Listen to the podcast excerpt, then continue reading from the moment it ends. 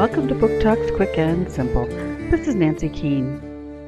The presidential election is coming up. Not the one that elects the President of the United States, not that one. The one that's even more important. The one that elects the seventh grade president of Abigail Adams Junior High. Of course, Mr. Popularity himself, Dylan Johnson, is running.